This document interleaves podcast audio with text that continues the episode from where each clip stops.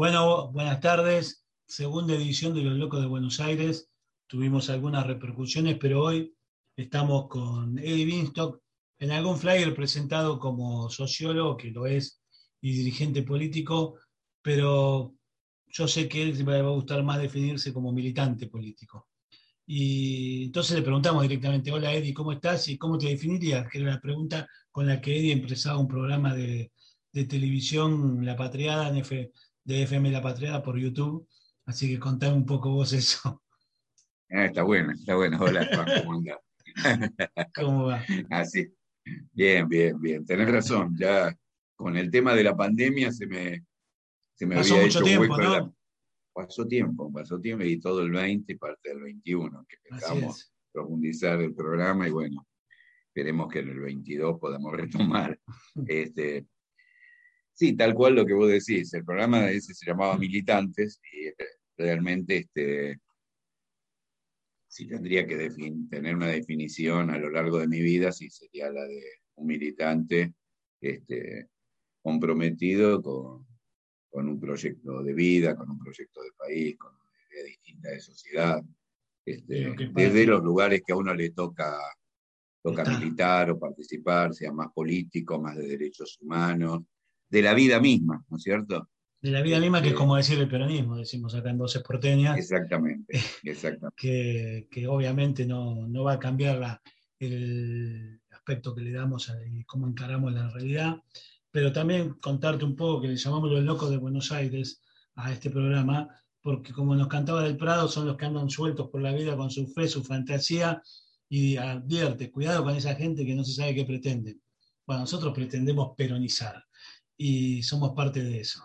Por eso estamos haciendo en parte este programa y esta radio. Y para seguir con el tema del programa de Eddie, si lo quieren ver en YouTube, es busquen militantes, la patriada Eddie, Binstock y ahí va a aparecer.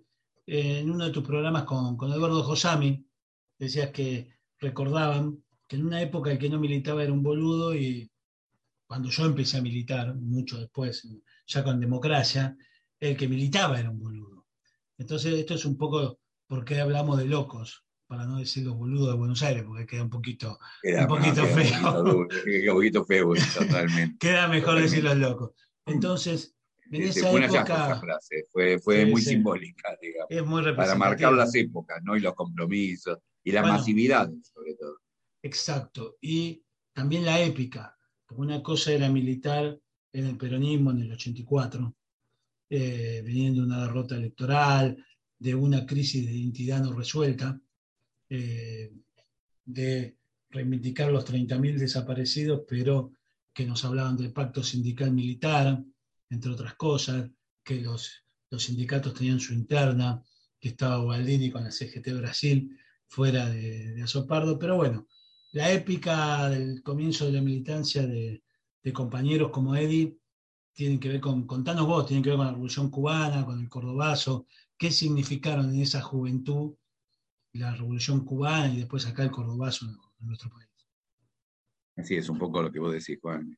Bueno, yo me sumé a la política a principios de los 70, este, condicionado por todo el proceso histórico latinoamericano, global primero, primero miraba este, lo que pasó, el mayo francés de golpe y también la erupción de masas juveniles, después el cordobazo, el cordobazo nos marcó, nos marcó a fuego, veníamos también viendo la revolución cubana, eh, la muerte del Che en Bolivia, Vietnam, la derrota de Estados Unidos en Vietnam. Bueno, todo eso obviamente nos fue, fue condicionando. Y después, este, lo que significó, yo venía de una familia de clase media, este, radical socialista, llamémoslo mi viejo. Clase media porteña. Clase media porteña, este, con cierta sensibilidad social, pero gorila, porque había estado enfrentada al peronismo. Y pertenezco a una generación política que se sumó a la lucha política al peronismo, viniendo de una clase media, una ruptura con la línea familiar, digamos, no es que nací en una peronista, digamos. Este, y bueno, eso fue también empezar a ver lo que fue la resistencia peronista, el 55, los bombardeos, la resistencia, la proscripción, eso no fue, o sea, tuvimos casi te diría que dos grandes vertientes, la nacional de la resistencia popular, por un lado, y lo que era la lucha guerrillera, la lucha urbana, lo que empezaron los Tupac en Uruguay, todo ese proceso que se iba viviendo en América Latina. Bueno, eso no fue condicionando, ya te digo un poco lo que te decía recién, el, el cordobazo y después el emerger de los grupos armados en nuestro país durante la dictadura de la Onganía y la Nuce. Y aparece el hecho así emblemático que mañana se van a cumplir este, 51 años, que fue el Aramburazo. Exacto. El secuestro para el juicio de Pedro Eugenio Aramburu, que había sido el, golpista del 55, el fusilador de Valle. Bueno, todo esa, esa generación política. ¿Mm? El secuestro del cuerpo de vista. El secuestro del cuerpo de vista, el responsable del secuestro del cuerpo de vista. Bueno, todo es, y eso hizo por otro lado un fenómeno muy interesante que fue un hecho armado como ese, pero que tuvo una repercusión popular y un, un despertar incluso adhesión y afecto popular muy importante.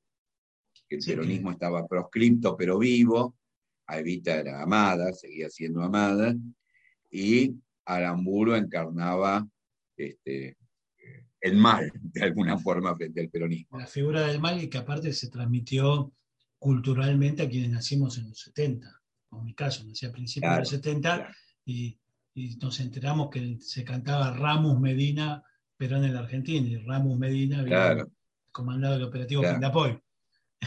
Claro, claro, totalmente. Entonces, todo ese, todo ese proceso este, fue el que le dio marco a una emerger de una juventud peronista que, terminamos adhiriendo a las organizaciones armadas de la época, que se llamaba la Organización Armada Peronista, FAP, FAR, Montoneros, que después se fueron fusionando en una sola que fue Montoneros, y que adquirió una gran masividad, que un poco es lo que hoy no se toma con, la, magnitud, digamos, de lo, que es, de lo que ese proceso fue. O sea, fue lo que se llamó la, la primavera política de esa época, fue la retirada de la dictadura y el avance de una masividad de una juventud que adhirió a Montoneros con las consignas de lucha y vuelve. Y eso tuvo una. Me acuerdo que yo, eh, la anuncia había dicho en un momento en el 72 eh, que a Perón no le daba el cuero. No le daba el cuero. Para volver. Claro. Y al otro día, a mí me impresionó mucho eso, estaban todas las pintadas de lucha y vuelve, y una consigna pintada en aerosol, que decía, Perón vuelve cuando se le cantan las pelotas, Pero eso es larguísimo. Estaba en aerosol pintado por oleadas de paredes. Eso, que te impactaba, te impactaba. Y cada vez que se empezaban a hacer actos, porque eso se empezó a cruzar ya con el retorno de Perón en el 17 de noviembre del 72.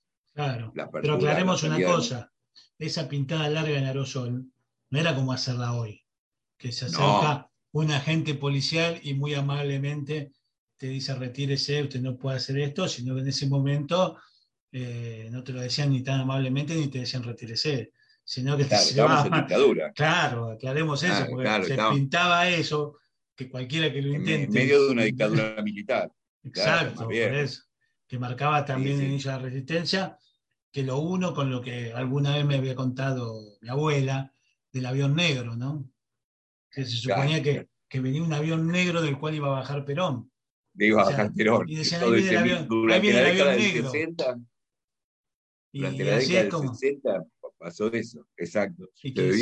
estaba el mito del avión negro que iba a llegar y que Perón un día iba a bajar del avión. De hecho, en el 64, Perón intenta volver y lo detienen en Río y lo mandan de vuelta para España. Y no llegó. Este, y no llegó. Pero Evidentemente la resistencia peronista tuvo todos unos 18 años de lucha y de resistencia, pero adquirió en la última etapa una masividad y, apareció una identidad muy potente, que es el de la JP y los montoneros aparecieron con una identidad muy potente.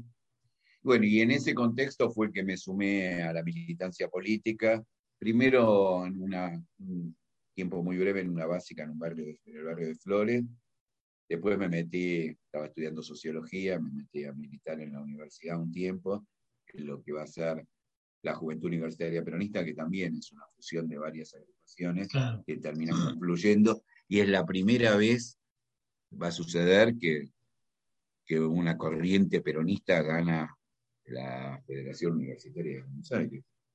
Este, Después se llamó FULBA, Federación Universitaria de Liberación de Federación Universitaria de, por la Liberación Nacional. Sí. un, hecho compañero Pancho totalmente. Claro, totalmente, totalmente. No, bueno, a nosotros nos tocó otra FUBA distinta en su momento, mucho más socialdemócrata y lo único claro, es increíble que, en ese momento la masividad. Totalmente, totalmente. Es, es, muy difícil, por eso te decía, por ahí hay gráficos, hay, este, hay fotos de la época, este, donde se ve la masividad de las movilizaciones y las banderas. Y yo creo que ese tiene, es todo un proceso político que, que yo digo, empieza el auge en el Cordobazo y tiene un pico y después empieza una crisis, digamos, este, política hacia adentro del campo nacional, que es este, el retorno de P6 de Perón el 6 al 20 de junio del 73. Me parece que, bueno, antes está el 25 de mayo, el triunfo de Campo, por la liberación de los presos, todo en muy poco tiempo, todo en, entre el 25 de mayo del 73, de la asunción de Campo y la libertad de los presos políticos, ah, al 20 de junio, Ezeiza, que hay una masacre emboscada de la derecha peronista, y mueren un montón de compañeros en Ezeiza. Yo en esa época fui con la Juventud Universitaria Peronista y las balas chiflaban, silbaban y vos las sentías y las ambulancias, ¿no? Postes, las ¿eh? ambulancias donde bajaban grupos paramilitares, ¿no? Totalmente. Vos, nosotros tirados todos en el piso y vos sentías como las balas golpeaban contra los parantes de las luces en la mitad de la autopista. Bueno, y vos, pero eran este, centenares de miles, no eran 200 o 300. Y, antes de, seguir con, cronológicamente, porque te quería hacer otra pregunta, pero me, me vino a la cabeza una pregunta que hace mucho tiempo me hizo uno de mis hijos. ¿Y por qué seguís siendo peronista? Porque mi visión cuando hablaba con él era absolutamente crítica, por esto mismo que estamos conversando nosotros ahora. Y entonces yo te lo transmito a vos, yo le contesté a él, pero bueno, quisiera la respuesta tuya, Eddie. ¿Por qué se sigue siendo peronista a pesar de eso? Bueno, yo te diría al principio, me hice peronista. Sí. Por ahí es. antes de mirar a Perón, en mi caso particular, mm. miré la historia del pueblo y de la clase trabajadora y de su identidad política y dónde fue adquiriendo su conciencia social, su conciencia política, su compromiso, y a, y a partir de, de, vivenciar a ese pueblo es que miré a Perón, no al revés, no me hice Perón, porque no venía de una no me hice peronista por Perón, digamos. Es que Perón fue Perón pese a ser Perón. Perón trascendió a Perón. Y el peronismo lo trascendió a Perón, evidentemente. Cuando el programa pasado hablábamos con un rapero, Daniel De Vita, un compañerazo, y que yo tiene 30, no, no cumplió 30 años, peronista de pareciera del 45. Entonces, bueno, ese Perón que trascendió y que llega a un pibe de 30 años, es lo mismo que, que, te pasa a vos, lo mismo que le puedo haber contestado yo a mi hijo con otras palabras distintas, pero entonces quería dos imágenes, así como teníamos la de Cámpora asumiendo el 25 de mayo y junio del 73, dos hechos contrapuestos, esa ¿Cómo se sentía esa juventud militante, movilizada, participativa, que no iba por los cargos, como ahora, que muchos van por los cargos? totalmente. Yo militaba en Morón, y lo único que sabía de Morón, después, porque después me fui a militar a Morón, al viejo partido de Morón, el que estaba Hurlingham, Ituzaingó y Morón, y lo único que sabía de casualidad es que el intendente se llamaba Merino. Pero no supe otra cosa, no sabía quiénes eran los concejales, ni me interesaba. No, claro. Y te digo que teníamos un peso no, interesaba. Y teníamos un peso territorial ahí que podíamos haber disputado más de una concejalía tranquilamente. Haber disputado poder formal. Totalmente. Teníamos una cosa que se llamaba la coordinadora de Juventud Peronista de Barriales, donde venían representantes de pibes de todos los barrios, en el caso mío de Hurlingham, de Morón, de Ituzaingó, que era impresionante. había un pibe que era un líder en, una, en un grupo de pibes que jugaban al fútbol y a, los a los 10 días era el dirigente de la JP del barrio. Es que ese punto, por eso, esa juventud concientizada, politizada, movilizada, protagonista que se sentía, y además lo fue, del retorno de Perón, de Campo al gobierno, Perón al poder, cómo vive después, mayo del 74, la plaza en la que una columna enorme se pega la vuelta y se va al, canto de qué pasa, qué pasa general, que está lleno de gorilas el gobierno popular. No, muy contradictorio, pero más que lo que significaba políticamente, el sentimiento de esos jóvenes militantes que, vivieron eso, ¿no? Porque es muy difícil pasar de un lado al otro, ¿no? Y sí, sí, fue. Y nosotros sacamos un, una, un afiche que creo que fue una etapa de la revista El Descarnizado, que era la revista de la época de los y de los montoneros, que se vendía por miles y miles y miles, y que, que la tapa decía una frase de Perón, que decía así, ayer juventud maravillosa, hoy infiltrados. Y es porque eso fue la respuesta a Ezeiza y a los diputados sí, sí. que renunciaron. Fue un momento muy convulsionante y evidentemente yo creo que pasó de todo un poco y seguramente nos faltó tiempo. Tiempo a nosotros y tiempo de vida a Perón, tal vez para procesar una, eh, acontecimientos muy fuertes que se concentraron en muy poco tiempo. En ese momento, obviamente, nos sentimos decepcionados, éramos jóvenes que habíamos emergido hacía poco a la vida política, aunque, y esto es bueno aclararlo, muchos históricos del peronismo adhirieron esa corriente Gobernadores, gran parte de los gobernadores, como Videgaño, Brescano, Salta, en Santa Cruz, Martínez Vaca, Mendoza, evidentemente, gran parte de los gobernadores adhirieron a esa vertiente política, con lo cual tampoco era tan... Tan descabellado. Este, tan descabellado y tan solo un emerger juvenil de poca experiencia política. Este, eh, pero evidentemente en ese momento hubo eh, una desilusión porque Perón evidentemente tomó definiciones taxativas, que yo creo que, pero eso es contrafáctico, que ya en su último discurso de 12 de junio del 74, que dice, te llevo en mis oídos la música maravillosa que es la del pueblo argentino, creo que empieza a ver como un intento de reagrupamiento, pero evidentemente la vida... Sí, fue uno de los llamados a la unidad, y de la unidad no solo del movimiento, sino nacional, y la biología nos dejó sin líder, pero... Yo creo que ahí, aparte, probablemente Perón, te digo esto, desde el punto de vista nuestro nos sentimos una decepción porque pensábamos que el proceso daba para más. Desde el punto de vista de Perón, yo creo que no se había enfrentado a una realidad parecida a ese emerger juvenil organizado políticamente en otra etapa de su historia política anterior. De una forma éramos también si bien venía en un diálogo constante, éramos un emerger diferente en el proceso político, con conducciones políticas, con reflexión sobre pensamiento estratégico de qué país queríamos o qué sociedad aspirábamos. Y yo creo que ahí se dan una serie de conflictos este, Por supuesto. de disputa.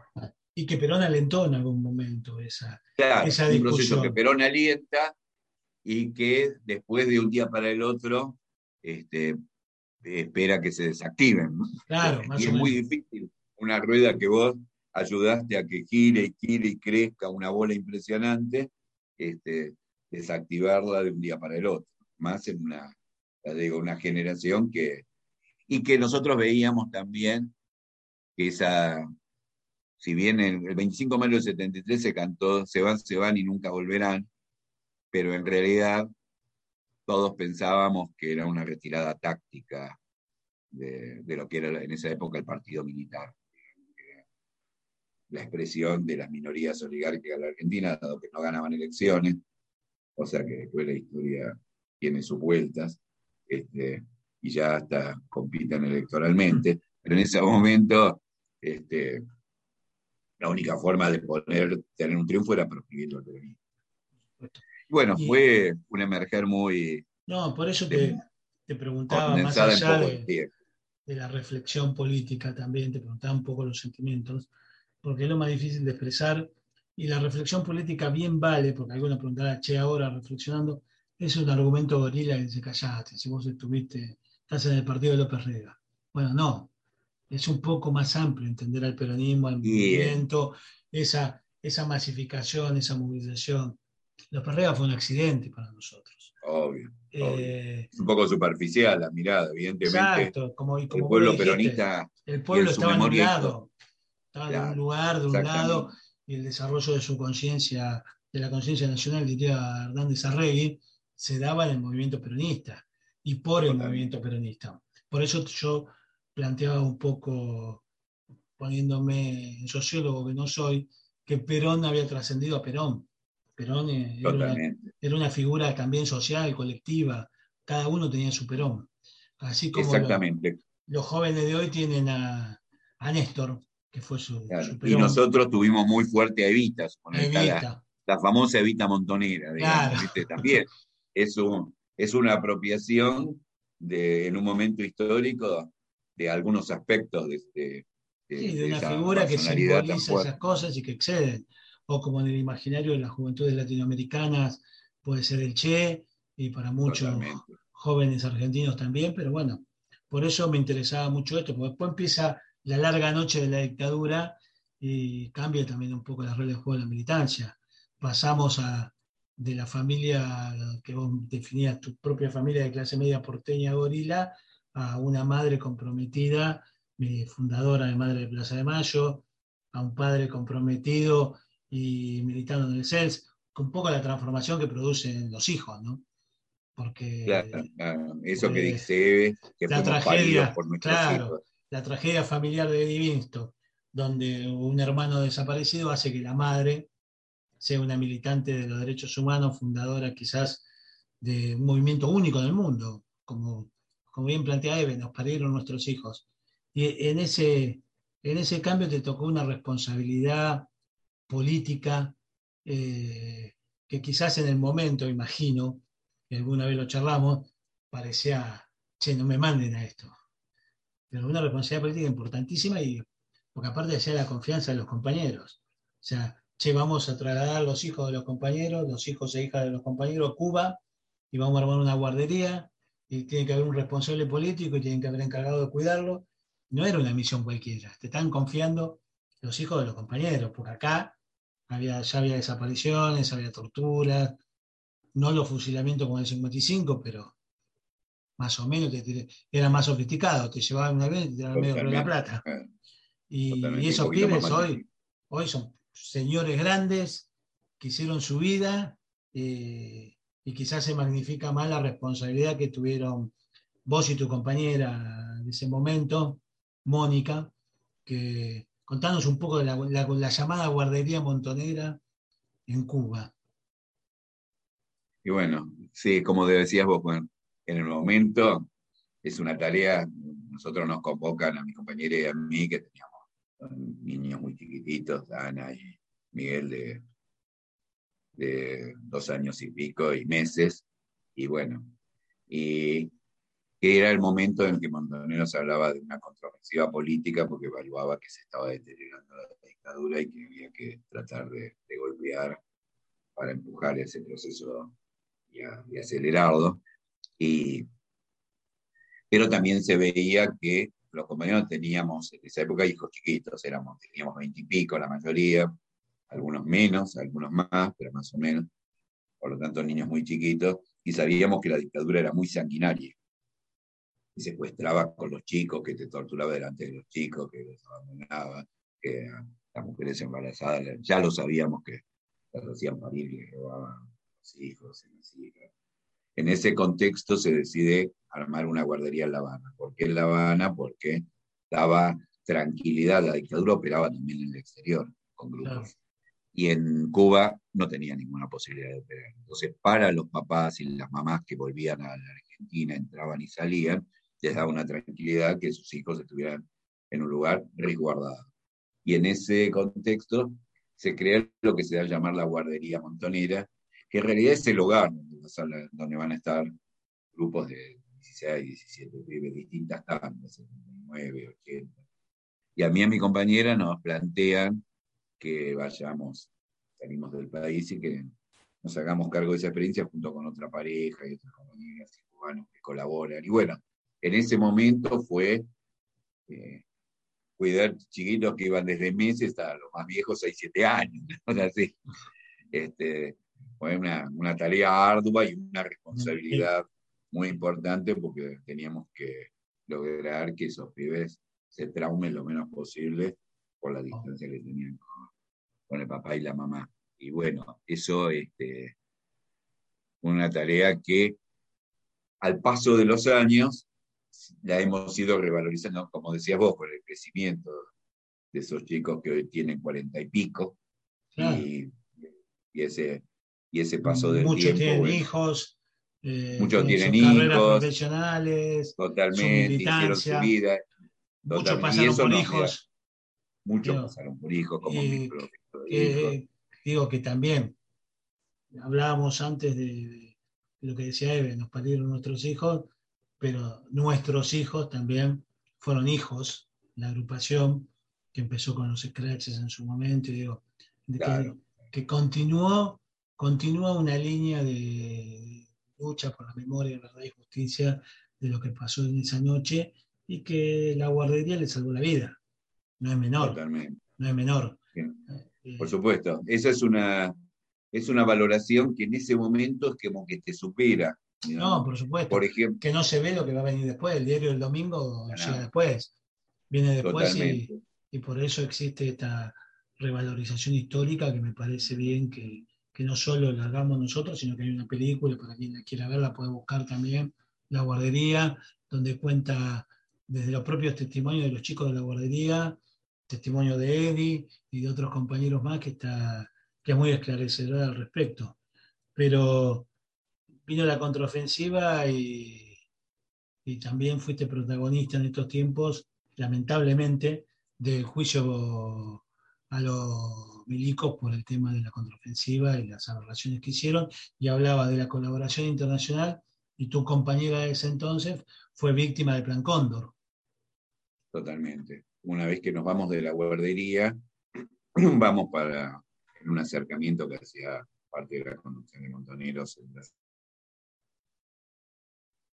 Brasil. Yo iba mi compañera Mónica Pinus eh, con Horacio Campiglia, que era miembro de la conducción, y lo secuestran en Río de Janeiro en, en un típico Operación Cóndor, clásica, con un avión desde Campo de Mayo, los secuestran, los traen a Campo de Mayo y están desaparecidos. Muchos años después nos enteramos de gran parte de esa operación por los documentos desclasificados que cada 10, 20 años desclasifica el Departamento de Estado, que también da cuenta de cómo se informaba cada operación al Departamento de Estado por parte de las fuerzas represivas argentinas y sudamericanas.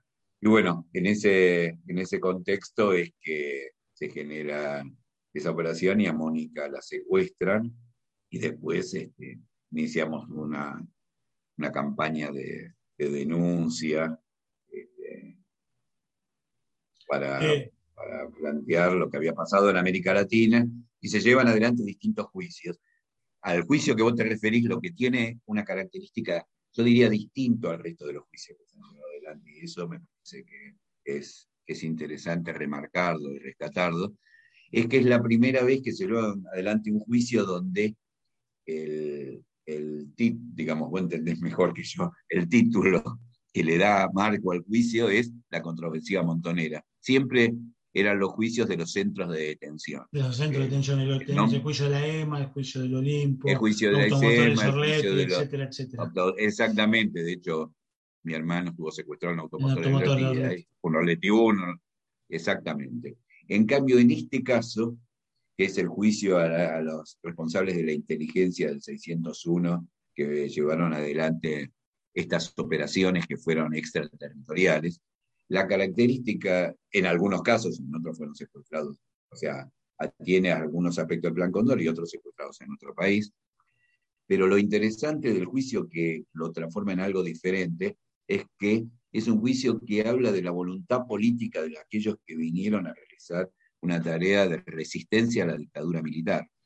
Esa, esa característica que tiene los alegatos de la fiscal, Gabriela Sosti, y del abogado, del principal abogado de la querella, que es Pablo Yonto, lo que tiene de interesante es que hay todo un alegato que reivindica la resistencia y la voluntad política de esos jóvenes, hombres y mujeres que resistieron a la dictadura por todos los medios. Eso me parece que es uno de los, elementos más interesantes que tiene ese juicio, a diferencia, reitero, de los otros, donde se hacía que centralmente los responsables de los secuestros y las desapariciones, y donde se veía a los detenidos desaparecidos o muertos como víctimas Acá no son solamente víctimas, son militantes políticos y la carátula de esta causa es marca eso. la contraofensiva montonera. Marca eso y los alegatos le ponen contexto y la, y la suma de distintos testimonios van en esa dirección. O sea, denuncian lo que sucedió, pero se plantan desde otro lugar. Que a mí me parece que, es interesante porque eso abre otro tema, un tema que es desde dónde vos te plantás, si desde lo terrible que fue, como decías vos antes, esa noche oscura de, la historia argentina de secuestro, desaparición o muerte, o desde la lucha y resistencia de un pueblo y de una generación que fue parte de esa, esa experiencia política. una generación diezmada, como dijo. Desde donde vos te parás tiene una proyección distinta. Eso me parece que es, que es un punto de vista interesante para resaltar, para rescatar y te, y te lo voy a unir con, esa, con una cuestión de, de, campaña cultural política, con el Nunca Más y con Sábato eh, y su teoría de los dos demonios, ¿no? Qué diferente ver, ver la realidad como la vieron en el prólogo de Nefasto, del Nunca Más, original, el prólogo del 85 creo que fue, eh, con esto que hablamos, ¿no? había un pueblo que resistía, había un grupo que resistía, que estaba también la, CGT Brasil en ese momento, con sus movilizaciones, sus primeros paros.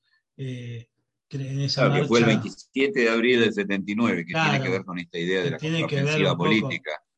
que fue en el año 79 se produce el primer paro general de, del movimiento obrero. esa movilización. La Comisión Nacional de los 25. Claro, y hay un abrazo entre Saúl Ubaldini, en, en ese momento el líder de esa CGT Brasil, con Madres de Plaza de Mayo, en plena comisión de la OEA que andaba investigando, como que hubo, empezaba a confluir un espacio de lucha y de resistencia a la dictadura mucho más grande, en lo cual uno con el diario del lunes puede analizar distintas cosas, pero que en el momento pintaban un poco esa épica de la resistencia y esa quizás sensación de que se los podía debilitar.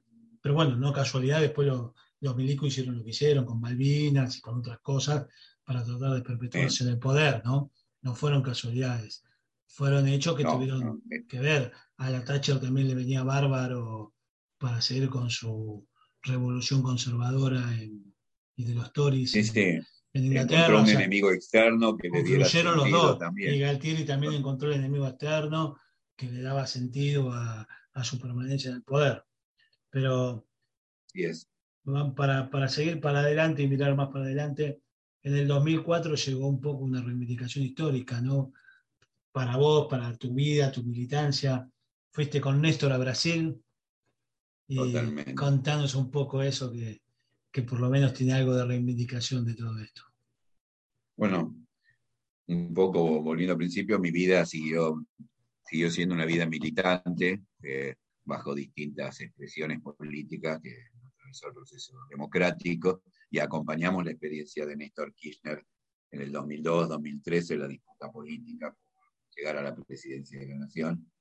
Yo creo que hay un discurso de Néstor que marca una época, que es el discurso de la Asunción, el cierre del discurso de la Asunción. Somos hijos de madre y abuela. Claro, somos, soy parte de una generación diezmada, ah, pero que siempre siguió luchando y no ve, y vengo a la Casa Rosada, pero no vengo a dejar mis principios afuera de la Casa Rosada. Bueno, ese, ese discurso fundacional me parece que marca también un nuevo periodo histórico con sus más y sus menos, que todavía es el que yo creo que es el que estamos transitando, que lo marca el, el triunfo de Néstor del 2003, con eso, la suma de todos estos años con Néstor y Cristina, la derrota frente al macrismo, pero la existencia de una corriente política que volvió a la presidencia ahora con Alberto.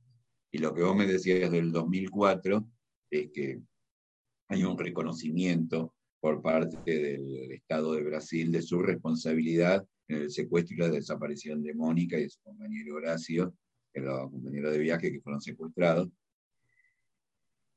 En Brasil nunca hubo juicios como hubo en la Argentina porque hay una ley de amnistía por parte de los militares que nunca fue derogada. Bueno, la ley de automistía de Viñone, pero que eso la Claro, acá hubo una ley de automistía que duró nada. Que, nada. En, Brasil, en Brasil esto viene durando, pero hubo una serie de, se abrió una serie de investigaciones y hubo un reconocimiento por parte del Estado brasileño de su responsabilidad como Estado. Y ese reconocimiento iba a ser, iba a ser notificado públicamente en un encuentro que era el encuentro, un encuentro de Mercosur en Europreto en el 2004.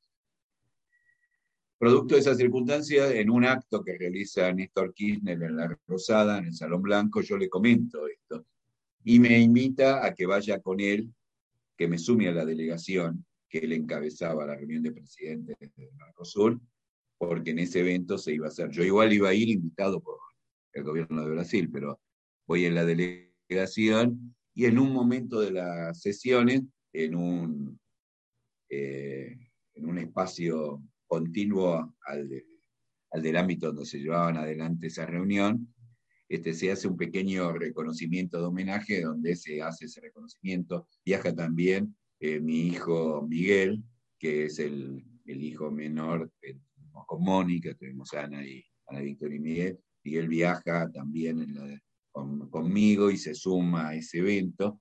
Néstor se para al lado mío y en el momento en que se hace el reconocimiento me toma de la mano fuerte. Y es algo, es una sensación y una vivencia que que uno jamás la voy a poder olvidar, porque estaba al lado mío no solamente un compañero, un militante, sino el presidente, de la Nación Argentina, que había salido del acto el cual presidía Lula y que Lula, como lo estaba presidiendo, no salió en ese momento y sí salió Néstor a, hacer a ser parte de ese reconocimiento y en ese salón contiguo participó, pero ya te digo, participó parado y teniéndome la mano. Bueno, yo creo que eso habla de su compromiso, de su compromiso y de su humanidad. Exacto. Creo que ahí lo que hubo es una transformación fuerte de humanidad. obvio, pero lo que voy a decir proveniente no solo de un gran cuadro político, de un político excepcional, sino en ese momento del presidente de la Nación Argentina. O sea, había un presidente que se hizo carne de ese tema, que fue parte de esa generación y que estaba ahí para también reivindicar eso y agradecerle al Estado brasileño su reconocimiento de su responsabilidad y su responsabilidad en Plan Cóndor, que me, me, recuerda mucho a esa entrada en la ESMA, la hablábamos también en el programa pasado, de Néstor, que yo decía que es el único hecho político que me hizo llorar desconsoladamente de la emoción, del sentimiento, y decir, vengo, fue ese momento cuando Néstor dijo, vengo a pedir perdón en nombre del Estado argentino. Y está bien, Está bien, porque fue el Estado. Totalmente, porque hay una continuidad histórica y hay el Estado, más allá de que. Sí, obvio. Recuperamos el Estado y empieza a visualizarse muy fuertemente esto. Que eso también es el peronismo. Porque se pudo visualizar cuando el peronismo recupera el Estado. Que es una parte chiquita del poder, lo hablábamos también antes, pero que tiene que ver con esto. Sí, pero no es poco. No, claro que no es poco. Claro que no es poco. Y... Mira, a mí me tocó, disculpa, me tocó en un momento ser secretario de Derechos Humanos en la provincia de Buenos Aires, sí. posterior a esto, entre el 2005 y el 2007. Y nosotros planteábamos una, una consigna madre cuando venían con los juicios que era el Estado democrático que juzgaba al Estado terrorista. Ah, Entonces, hay una continuidad de Estado, pero estamos en un Estado democrático que por la voluntad política, porque acá sí existe la voluntad política, había tomado la decisión de quienes lo gobernaban de llevar adelante e impulsar nuevamente estos juicios y juzgar a ese Estado que había sido un Estado terrorista.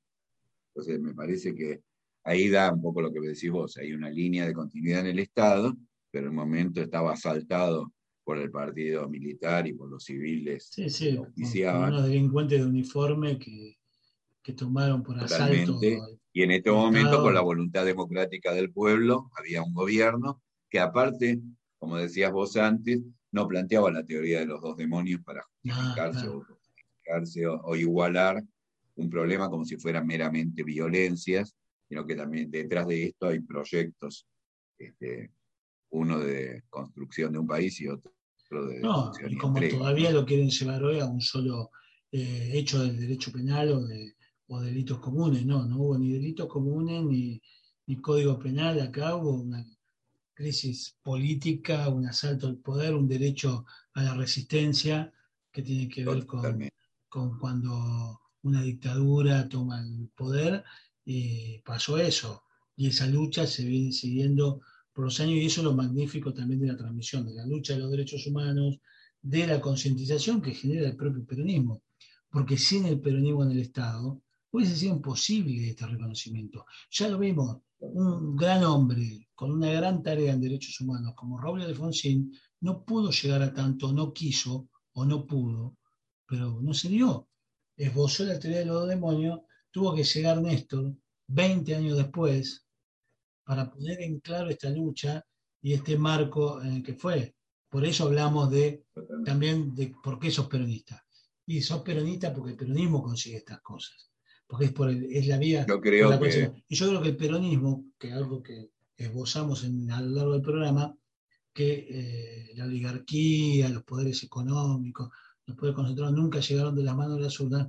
Yo creo que lamentablemente el peronismo, lamentablemente para nosotros que lo sufrimos, pero positivo para la democracia, que hayan armado un partido, que tengan una coalición de agrupaciones y que vayan juntos por el cambio, que representen los intereses de Martínez de Oz, o de Dromi, o de Caballo, en un partido y que ganen elecciones si pueden. No ganaron, nos la bancamos, volvimos y trataremos de que no vuelvan nunca más a ganarnos, porque para eso deberíamos hacer bien las cosas. Y, pero eso también es un triunfo del peronismo. Aunque no lo quieran, lo tienen que vivir así, este alineamiento que se produce, esta concientización de que es por las urnas, de que es por la voluntad popular, más allá de esas expresiones asquerosas de odio que hace poco tuvieron su repercusión en un atentado con una bomba a una unidad básica de la Cámpora. En Bahía Blanca. En Bahía Blanca, que es una cosa terrible que suceda en el 2021, que no entendamos que, que el respeto por lo que piensa el otro tiene que ser algo que, que guíe nuestra vida, como le atribuyen a algún político estadounidense. No pienso como tú, pero haría cualquier cosa para que lo puedas decir. Me parece que es parte de esta pelea democrática que ya está afianzada y que se pudo afianzar, repito, porque existió el peronismo, no porque vinieron fuerzas democráticas de otra galaxia y la están, porque la aceptación también fue a la que nos acepten y que entiendan que somos una fuerza política.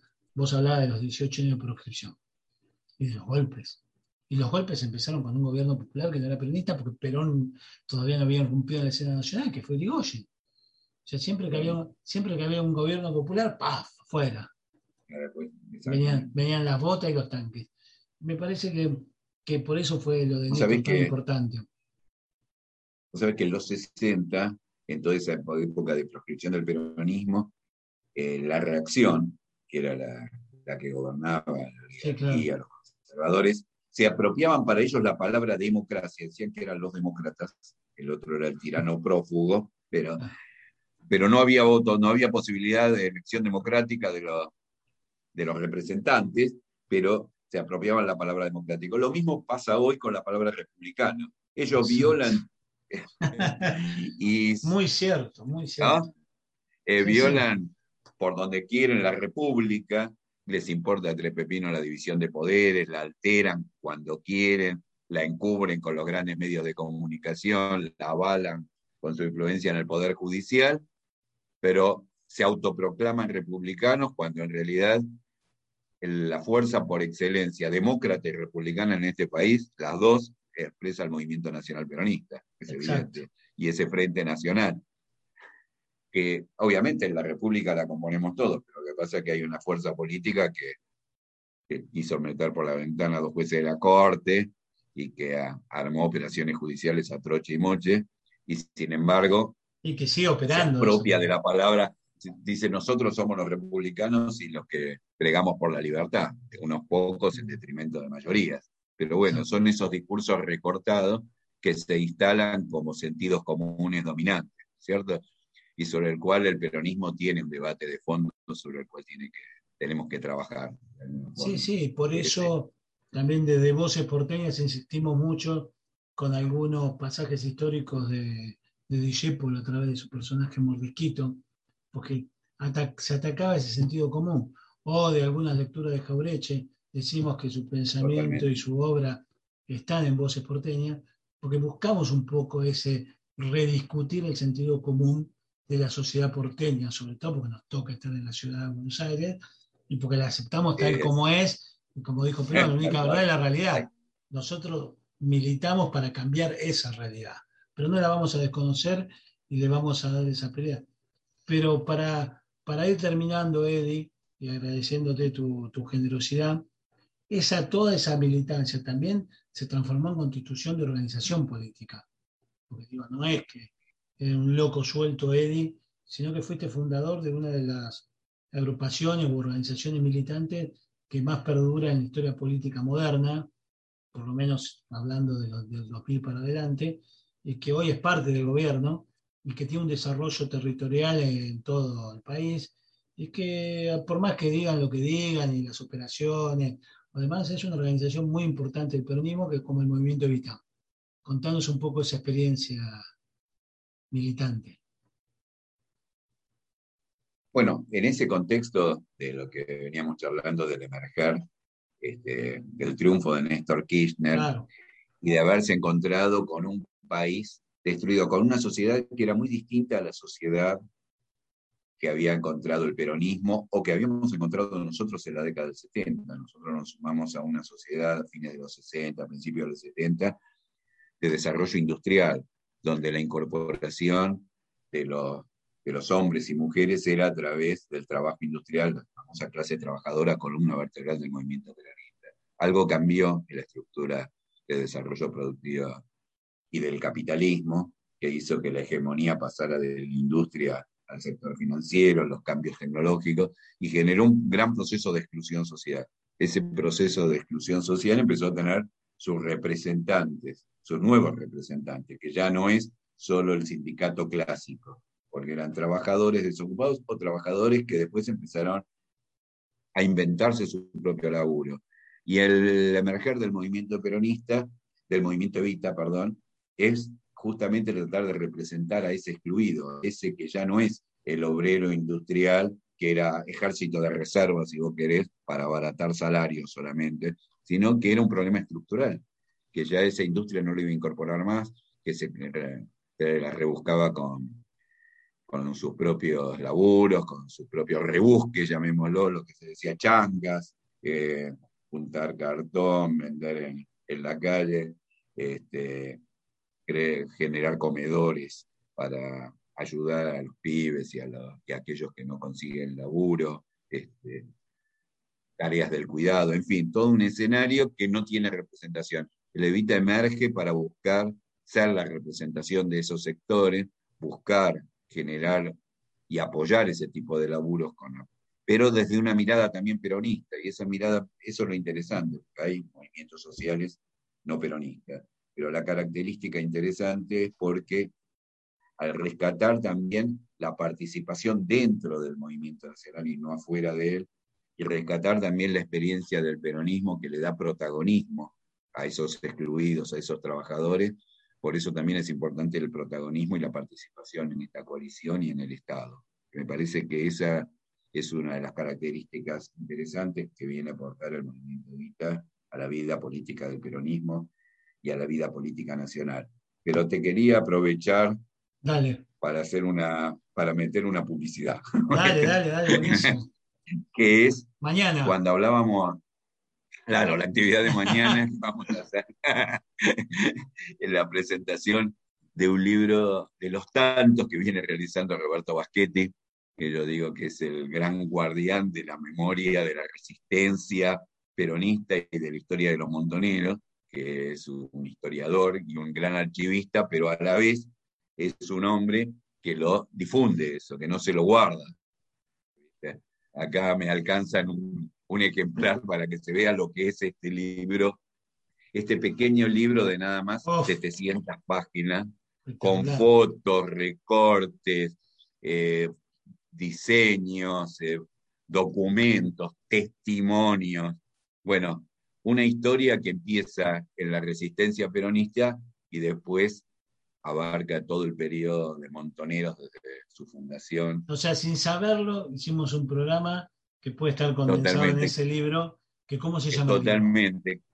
El libro, que también es muy interesante el título del libro, que es Quema esas cartas, rompí esas fotos, porque era lo que tenías que hacer era una salvaguarda, si vos querés, lamentable de lo que había que hacer en la dictadura. Bueno, algo, algo me retrotrae, este algo que me contaba mi abuela en Santa Fe, por la militancia de mi abuelo, que tenían en los aparadores, la puerta, en el lado de adentro, fotos puestas y guardadas, para que si entraban a la casa no se las vean, y las tenían así escondidas, porque se resistían a quemar de todo. Vita. De Vita, de Perón. Claro de Vita, de Perón, que estaban prohibidos. Durante la resistencia Símbolos estaban prohibidos también. acá no hacía falta que lo prohibieran, acá había que guardar todo, porque todo, pues, todo significaba una pista para identificar o para que te ubiquen o para, o para perseguirte. Entonces, era, había que quemar esas cartas y romper esas fotos. Y de alguna forma muchas continuaron. Yo eso lo juntaba para redondear con la experiencia de la guardería, donde es la primera vez que yo tomé conciencia que eran papás y mamás que dejaban, dejábamos en su momento testimonios, fotos, cartas, cassettes, que era una tecnología en desuso, una tecnología de la época, para que nuestros hijos e hijas nos recuerden y no se olviden y nos tengan siempre presentes. Eso también forma parte de esto, o sea, hay todo un testimonio que se resignifica con, este, con materiales como esto, yo digo, pero también, hablando un poco de lo que hablábamos recién, también por la época, la época que habló, que abrió Néstor Kirchner y que la seguimos transitando, no es la misma que vivimos en los 80 y los 90, donde, donde compañeros como Roberto, como vos, como yo, militábamos igual, por supuesto, pero hubo un cambio de época y ese cambio de época es, que es el que estamos transitando, es un nuevo, un nuevo, un nuevo, momento para valorar la lucha. y, entonces la presentación en tiempo de pandemia, ¿por dónde se hace? y la presentación se hace por Zoom y por Facebook, no hay otro, no hay otro camino. Quien lo está escuchando, que lo, lo, impulsa un espacio que nosotros, que, de la cual yo participo, que es Usina del Pensamiento Nacional y Popular, Usina del Pensamiento Nacional y Popular, en Facebook está. Está en Facebook, exactamente. Y desde ahí nosotros lo vamos a transmitir mañana, 29 de mayo, aniversario del Cordobazo y del Aramburazo, a las 18 horas. Transmite por Facebook, eh, por Facebook Live, Usina del Pensamiento Nacional y Popular, que es un espacio de intelectuales, profesionales y eso, también impulsado del movimiento de Excelente. Entonces, vamos a ver si tomamos algunos eh, testimonios de eso también para la radio mañana, aprovechando que es un evento público. Así que echa la invitación mañana 18 horas por el Facebook de eh, la Usina Nacional, la Usina del Pensamiento Nacional y Popular. Así lo buscás, así lo encontrás. Y, este laburo de Basquetti, que la verdad que es este, un laburo apasionante, y entre una de las este, de aquellas personas que lo han diseñado y trabajado está Nora Patrick, que es su pareja, pero que yo conocí en la experiencia de la guardería allá por eso. Mira. Que son círculos que, se van cerrando, ¿no? Se van cerrando y reencontrando a través de la historia y probablemente parte de los locos de Buenos Aires. y el canal que los une es la militancia. Claro, por eso, parte de los locos de Buenos Aires, digo, también de esos militantes, de esos militantes que vamos dando vuelta y nos vamos encontrando porque estamos tratando de, crear ese, esa patria justa, libre y soberana por la cual empezamos a militar. Como siempre decimos, los días más felices fueron, son y serán peronistas, por eso somos peronistas, por eso nos reproducimos y por eso seguimos estando. Hoy hablamos con Eddie, un militante desde el principio de los 70. El programa anterior hablábamos con un joven músico rapero de menos de 30 años, peronista también. Y en el medio podría decirse quien les habla, Juan Manuel de Teodoro, que tiene 50 y que empezó a militar en, la primavera alfonsinista. Pero primero quería agradecerte, Eddie, por la generosidad de tu charla, porque hablamos de todo, porque tocamos todos los temas y porque esta radio intenta hacer eso, tocar temas distintos. Música nacional, rock nacional, nuevo, viejo, pero también mucho peronismo, y tratar estos temas que no son de tratamiento en los grandes medios, ni, ni mucho menos, y hablar con esta soltura y poder reconstruir nuestra historia. Así que muy agradecidos. Ya te vamos a convocar de nuevo porque esperemos que, que esta idea, esta, esta locura de voces porteñas siga y los locos de Buenos Aires también siga. Así que, que gracias, Eddie, por, por este programa. No, gracias a vos, Juan, y la verdad que en momentos como este es donde se muestra la creatividad popular, ¿no? Y vos la has tenido y la voluntad como para impulsar y meterte en esta vorágine de disputa de sentido que es Voces Porteñas, que me parece que, es una, una, iniciativa más que se suma a, a, una forma también particular de la militancia. Una iniciativa porteña también podemos decir. Claro, como iniciativa porteña, exactamente, que, es, que son perspectivas este, de disputa también de lo, que, nosotros pensamos que debe, que debe ser la sociedad, una sociedad, una patria grande y un pueblo feliz. Así es. Muchas gracias. Así pasó Los Locos de Buenos Aires, nuestro segundo programa. Seguimos en Voces Porteñas.